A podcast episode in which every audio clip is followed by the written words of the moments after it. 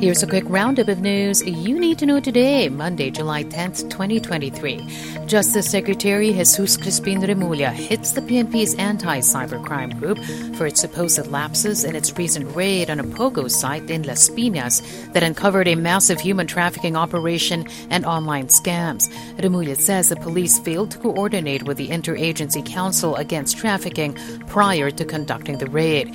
He adds cases against many of the suspects cannot be filed yet due to lack of evidence. But the PNP insists proper coordination was done and denies the operation was haphazardly conducted. 591,000 customers of water concessionaire Maynilad will experience service interruptions daily starting Wednesday, July 12. The water interruptions will begin at 7 in the evening until 4 in the morning. The move comes as the water level of Angat Dam, which supplies the water needs of most Metro Manila cities, has dipped further.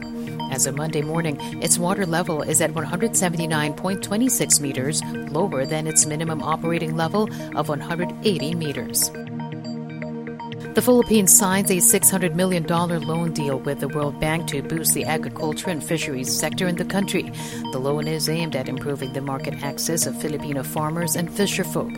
It will also involve direct investments in rural infrastructure and enterprise projects, benefiting around 450,000 farmers and creating thousands of jobs.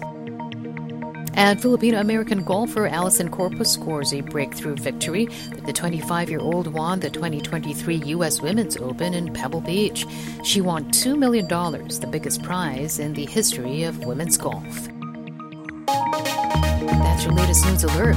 For more stories, go to news.abs-cbn.com and iWantTFC.